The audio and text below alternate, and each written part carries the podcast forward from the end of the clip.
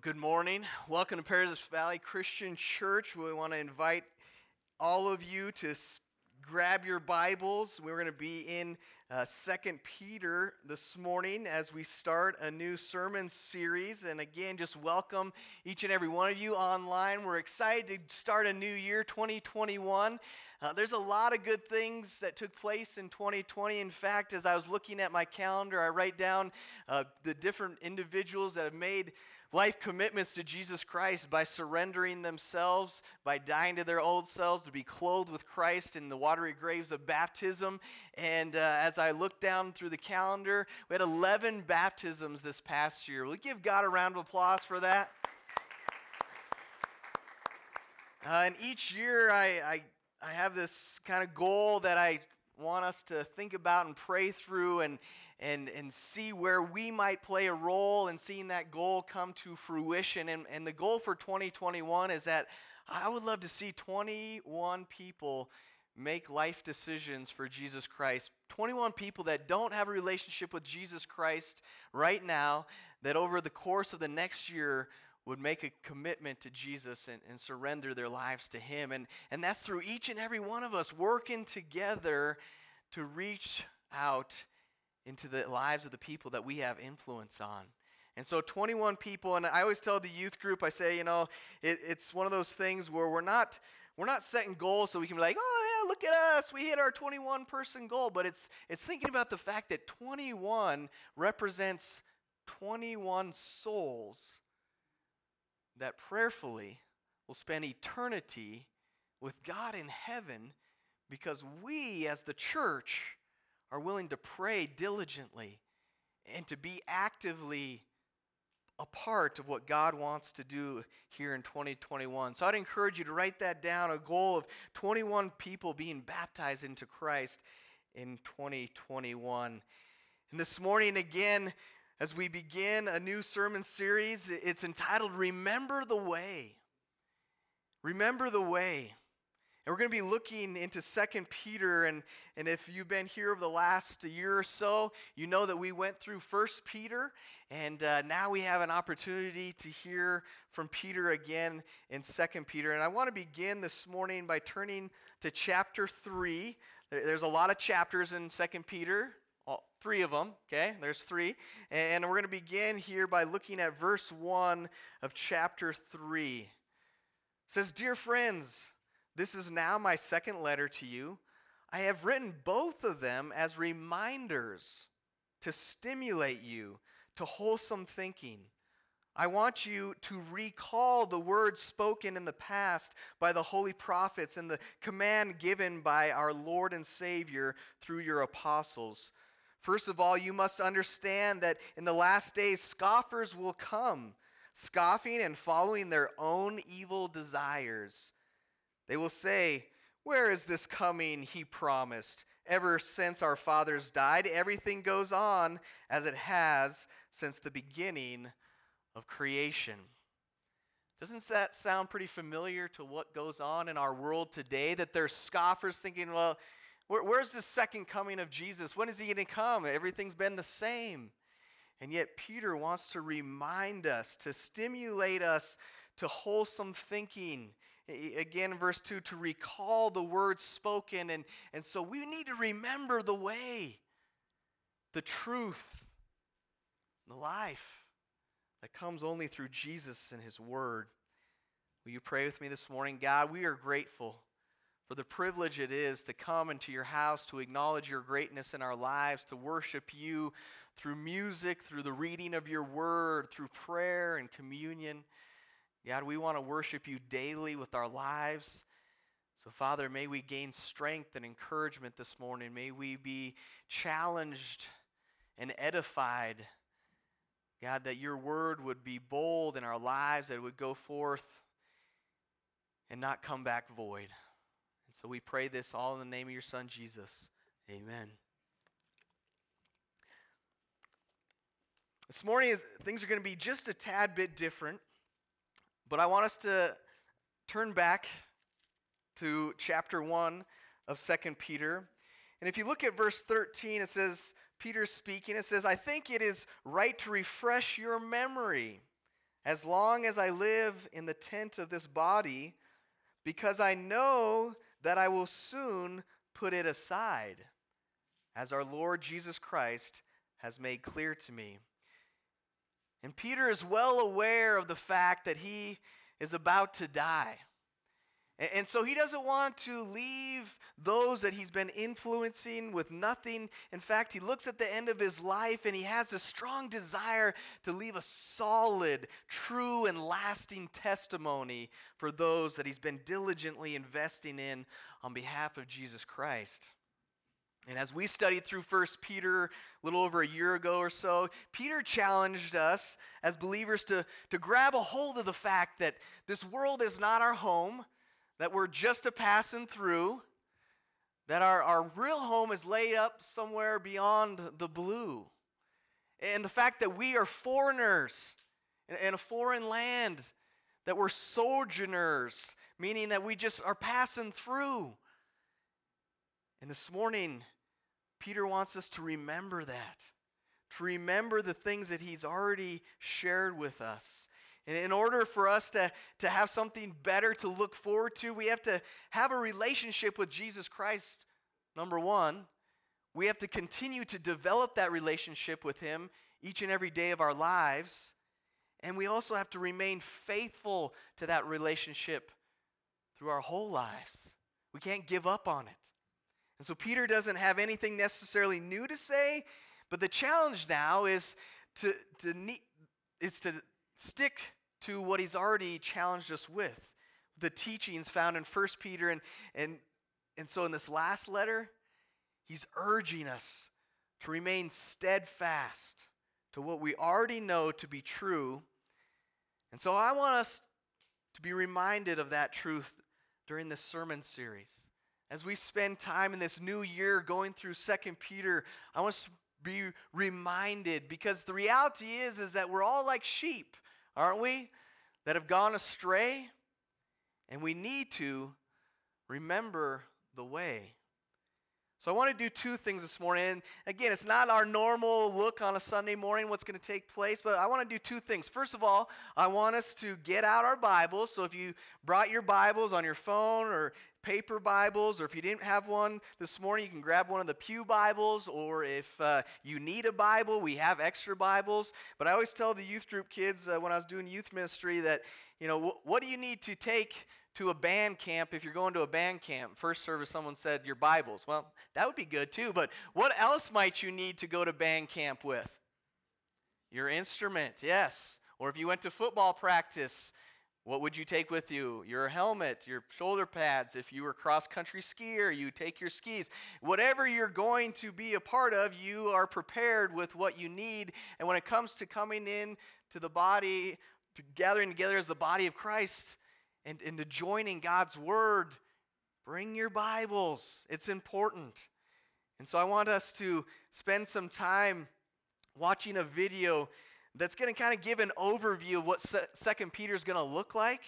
And that's the first thing. And the second thing is I want us to, to keep our Bibles out, and we're going to read through all of Second Peter, all three chapters all right? It, it's going to go quick. Three chapters of second peter here this morning. And uh, again as i was thinking about this several weeks ago when i was planning for this sunday uh, anytime i i saw other preachers do this i thought uh, they didn't have a sermon plan so they decided to read through the bible you know?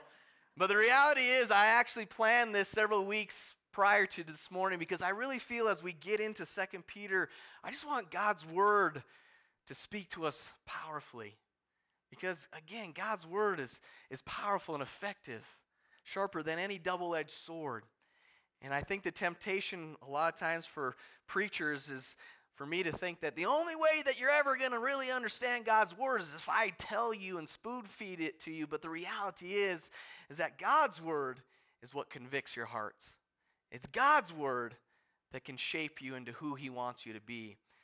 And so this morning, again, we're going to do a little overview. This is a video that I found. I think it does a really good job. But again, re- keep in mind that it's, it's human made, it's man made. And so uh, it's not. Uh, it's not God's word, okay? But it's, it's a, a video that's going to hopefully give you a little bit of idea of an overview of what's going on here in 2 Peter.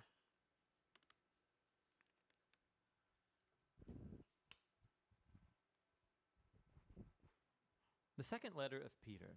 It's addressed to the same network of churches as Peter's first letter, and it's likely written from the same location in Rome.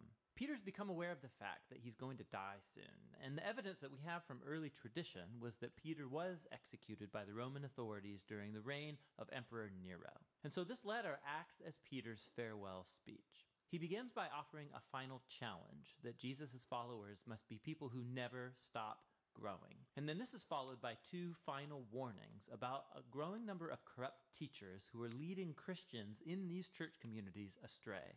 First, by their corrupt way of life, and second, by their distorted theology. Throughout the letter, Peter is countering accusations made by these teachers against himself and the other apostles.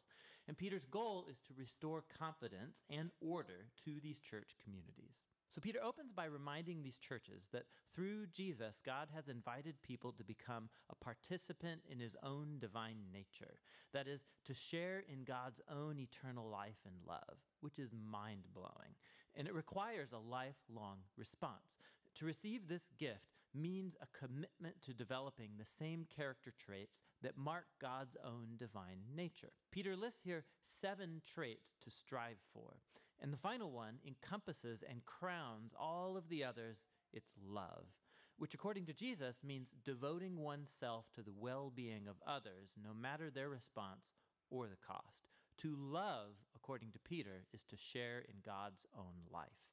Peter then states the letter's purpose. It's going to act as a memorial of his teaching that can be passed on to later generations because he's not going to be around to give it much longer in person. So before he dies, he wants to address these objections and accusations being made by the teachers who distort Jesus' teaching and that of the apostles. So Peter first addresses an accusation repeated by the skeptics, present and future namely that he and the apostles just made up all of this stuff about Jesus being risen from the dead and king of the world. Jesus isn't really going to come back one day. So Peter offers his eyewitness testimony of the powerful moment of Jesus' transformation on the mountain. Remember the story in Mark chapter 9. The apostles saw Jesus exalted as king, and his resurrection means that he's alive as king and will return to rescue our world one day. And so the future return of Jesus to bring God's kingdom, this will fulfill what all the ancient scriptures have been pointing to all along. The words of the Old Testament prophets, they're not fabricated fantasies. Rather, through these human words of scripture and through the human Jesus, God himself has spoken to us.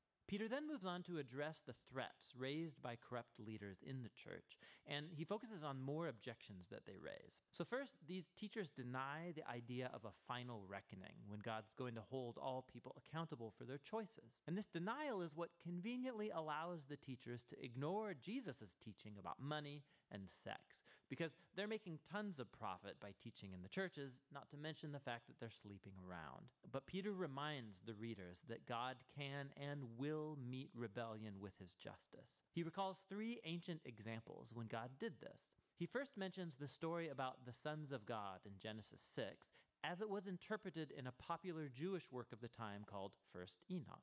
First, Enoch says the sons of God are rebellious angels who crossed the line and slept with women, earning God's judgment. Peter then brings up the story of the ancient flood and then the story of Sodom and Gomorrah. In each case, there was a rebellion that led to divine judgment. But, Peter says, God was always faithful to deliver his people, and he uses the story of Lot to provide an example. Peter then connects these ancient stories to the teacher's corrupt way of life.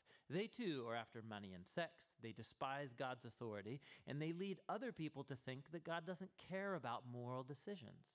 He says they teach a message of Christian freedom and use it as a license to do whatever they want. And this is why Peter's going to bring up Paul's letters later on in chapter 3. It appears that these teachers have distorted Paul's message of liberation in Christ, but that's not the kind of freedom Paul meant. And Peter makes clear that these teachers are not really free. In reality, they're slaves to their bodily impulses. And the fact that they're Christians makes it even more tragic because knowing Jesus' teaching makes them doubly accountable. They have become pitiful examples of the ancient proverb about a dog returning to its vomit and a washed pig going back to the mud. Peter then addresses the reasoning behind the teacher's denial of the final reckoning. They say generations of God's people keep coming and passing away without seeing the fulfillment of their hopes. Where is this promised return of Jesus? Peter responds by showing how short sighted this objection is. Look around, he says, at this remarkable universe that we inhabit.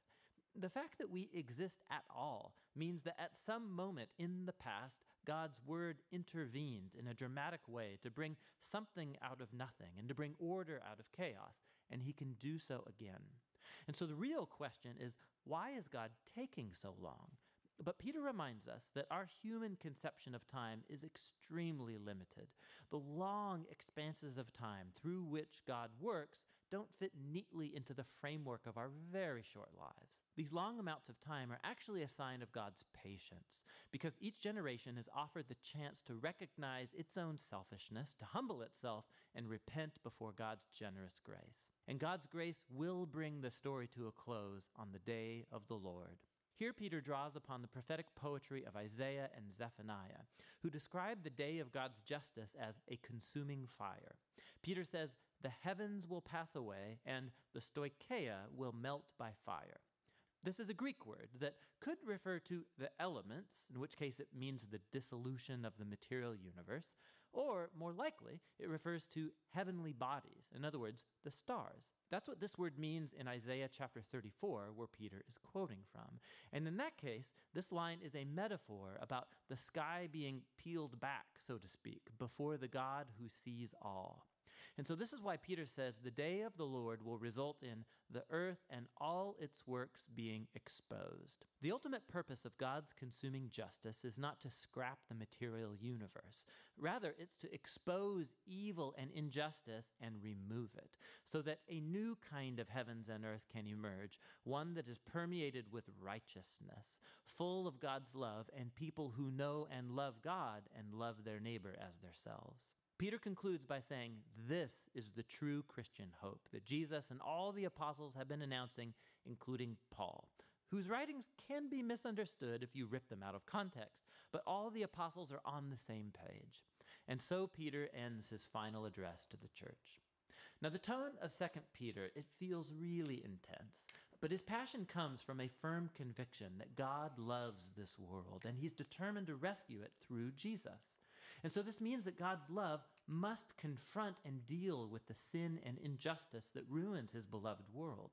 And in God's own time, he will do so, opening up a new future for humanity and for the universe itself. And so 2 Peter has a wide, expansive vision of hope for the whole world, and it challenges us to examine our everyday lives. That's what the second letter of Peter is all about. There's a lot in there. And uh, to be honest with you, as I was praying through where we would go in uh, 2021 and kind of where God wants to spend, where He wants us to spend in His Word, uh, Second Peter was one that kept coming to my mind as we had gone through First Peter, and and so I felt, well, maybe we should go through Second Peter. And there's some there's some tough stuff in there. There's some things that, as a uh, a simple gentleman. It's one of those things where, you know, I'm not the most scholarly, and so it's maybe it's just easier to step away from things that are harder to understand. And my prayer is as we go through Second Peter together that we really dive into what God is trying to share with us. And so again, I want to read through Second Peter chapter 1, 2, and 3. And so that you don't get bored hearing just my voice, I asked uh, Brinley Gwen to read chapter 1 and I'll read chapter 2, and Jen Stephen Hagen will read chapter 3.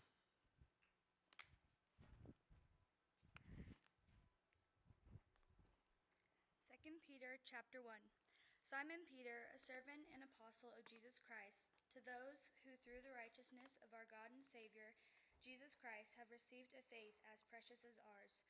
Grace and peace be yours in abundance through the knowledge of God, of Jesus our Lord. His divine power has given us everything we need for life and godliness through our knowledge of Him who called us by His own glory and goodness. Through these, He has given us His very great and precious promises, so that through them you may participate in the divine nature and escape the corruption in the world caused by evil desires. For this very reason, make every effort to add to your faith goodness, and to goodness knowledge, and to knowledge self control, and to self control perseverance and to perseverance godliness, and to godliness brotherly kindness, and to brother, brotherly kindness love. For if you possess these qualities in increasing measure, they will keep you from being ineffective and unproductive in your knowledge of our Lord Jesus Christ. But if anyone does not have them, he is nearsighted and blind, and has forgotten that he has been cleansed from his past sins. Therefore, my brothers, be all the more eager to make your calling and election sure. For if you do these things, you will never fall and you will receive a rich welcome in the eternal kingdom of our Lord and Savior, Jesus Christ.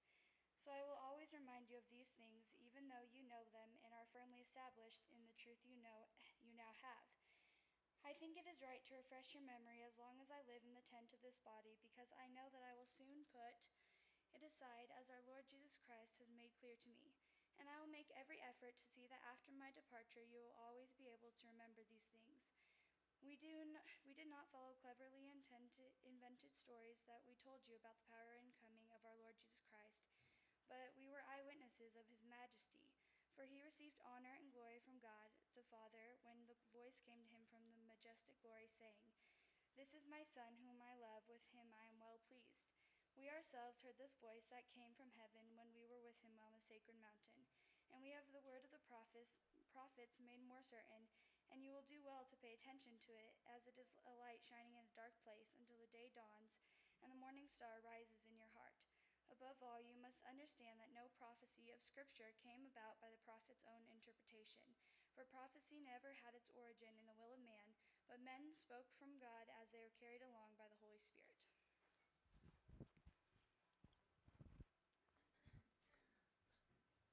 Thank you, Brinley. Chapter 2, 2 Peter but there were also false prophets among the people, just as there were, will be false teachers among you.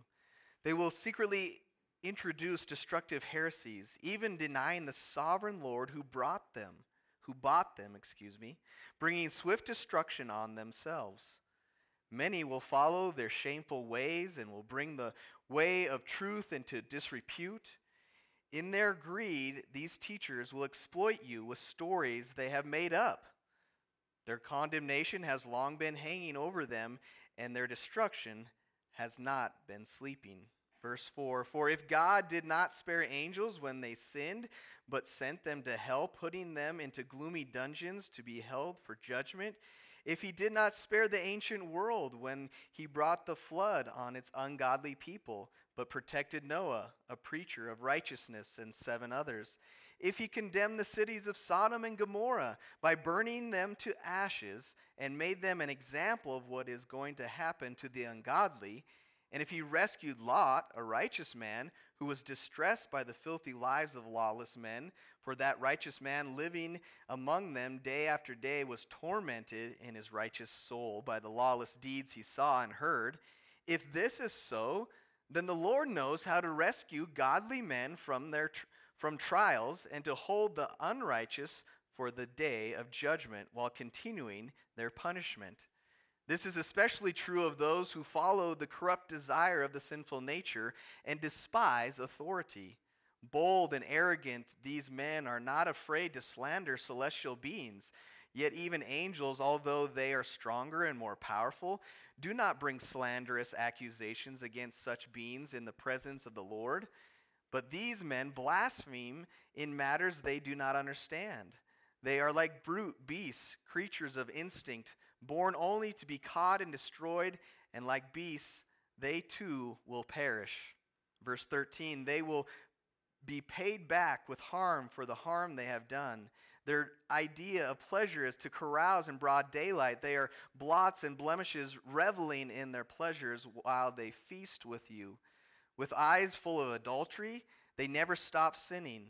They seduce the unstable. They are experts in greed and a cursed brood.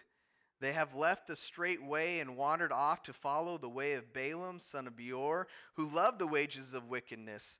But he was rebuked for his wrongdoing by a donkey, a beast without speech, who spoke with a man's voice and restrained the prophet's madness. Verse 17 These men are springs without water and mists driven by a storm.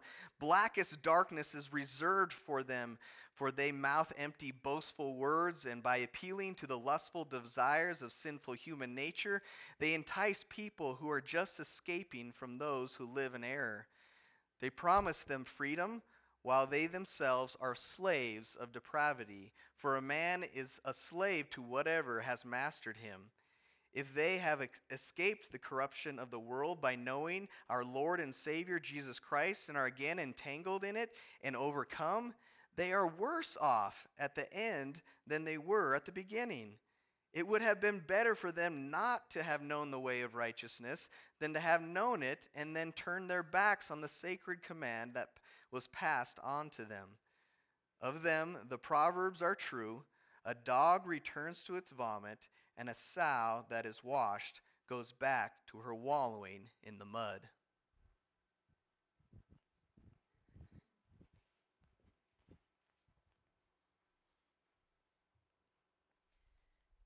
Second Peter chapter 3, the day of the Lord. Dear friends, this is now my second letter to you. I have written both of them as reminders to stimulate you to wholesome thinking. I want you to recall the words spoken in the past by the holy prophets and the command given by our Lord and Savior through your apostles.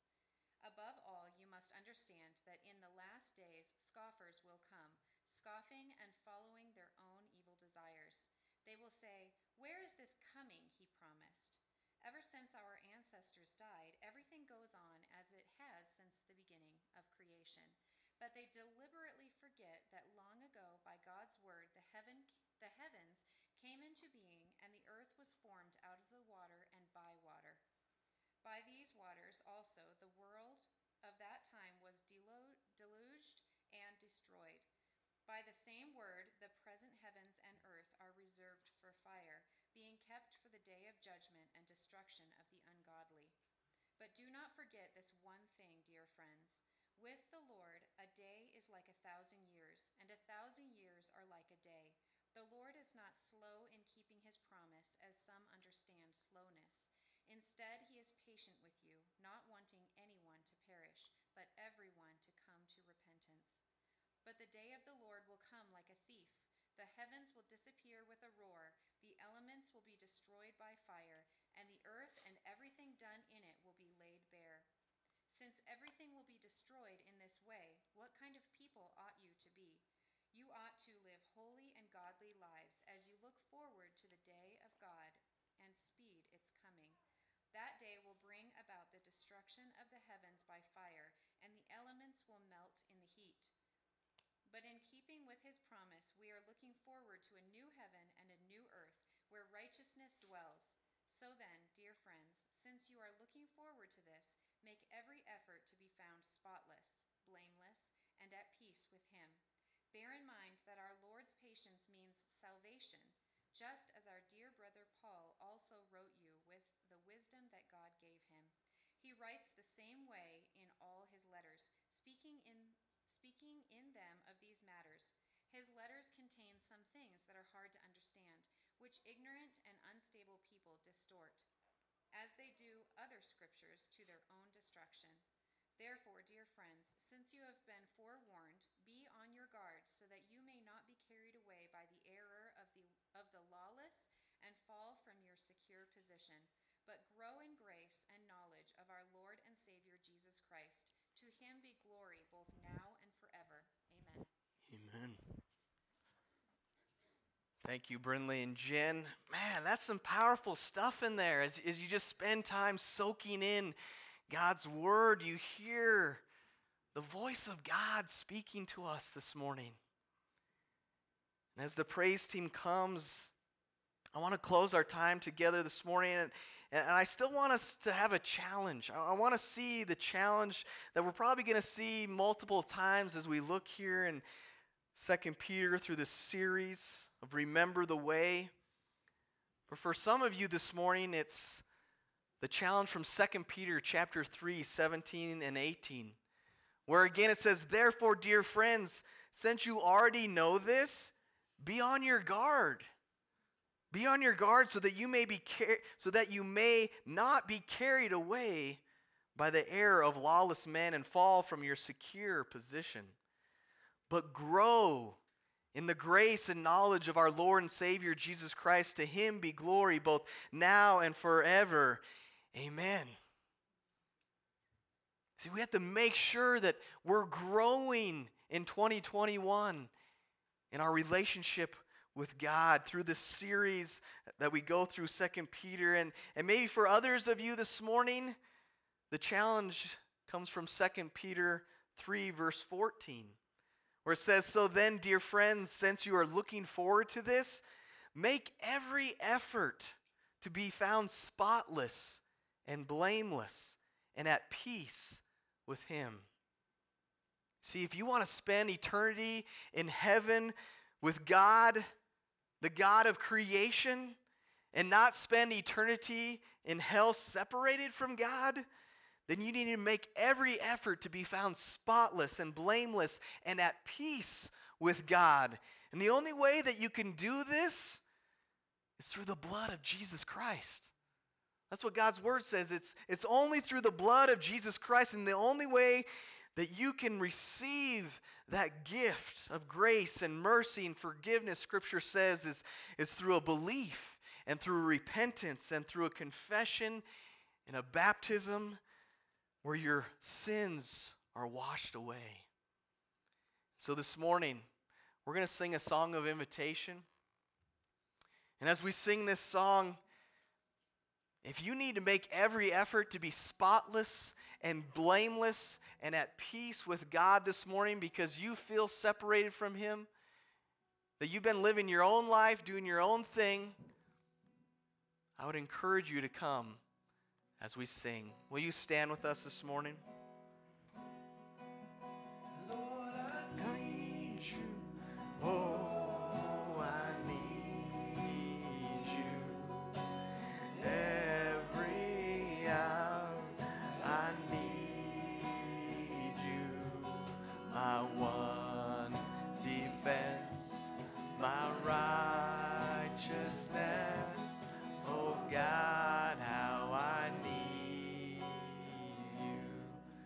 Bow your heads and pray with me? God, once again, we're humbled to have the privilege to come into your presence, to acknowledge your greatness in our lives. And Father, we are a, a church body, your children that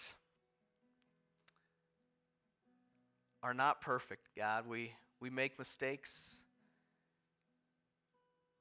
But God, we're so grateful for your grace and for your love and for your forgiveness and your mercy. And God, we, we know we don't have to live lives of mistakes.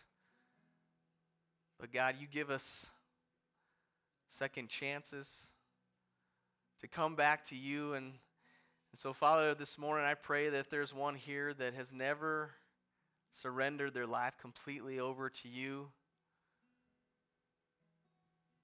as we're praying for 21 new people to make that decision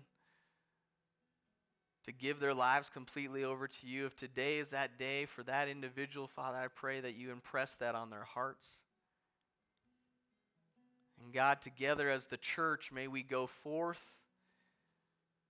and boldly proclaim the good news of your Son and the hope that we have for eternity, knowing this world is not our home, that we are passing through, and God, that we have something so much better to look forward to. And as we begin to imagine what that's going to be like, all the worries and the stress of this life, they just melt away. Because, God, we know that you are faithful, you keep your promises, and you've promised us eternity if we're willing to surrender our lives to you. So, God, I thank you for this day and the opportunity to be together. May you be glorified in everything we say and do. In the name of Jesus, I pray. Amen. You may be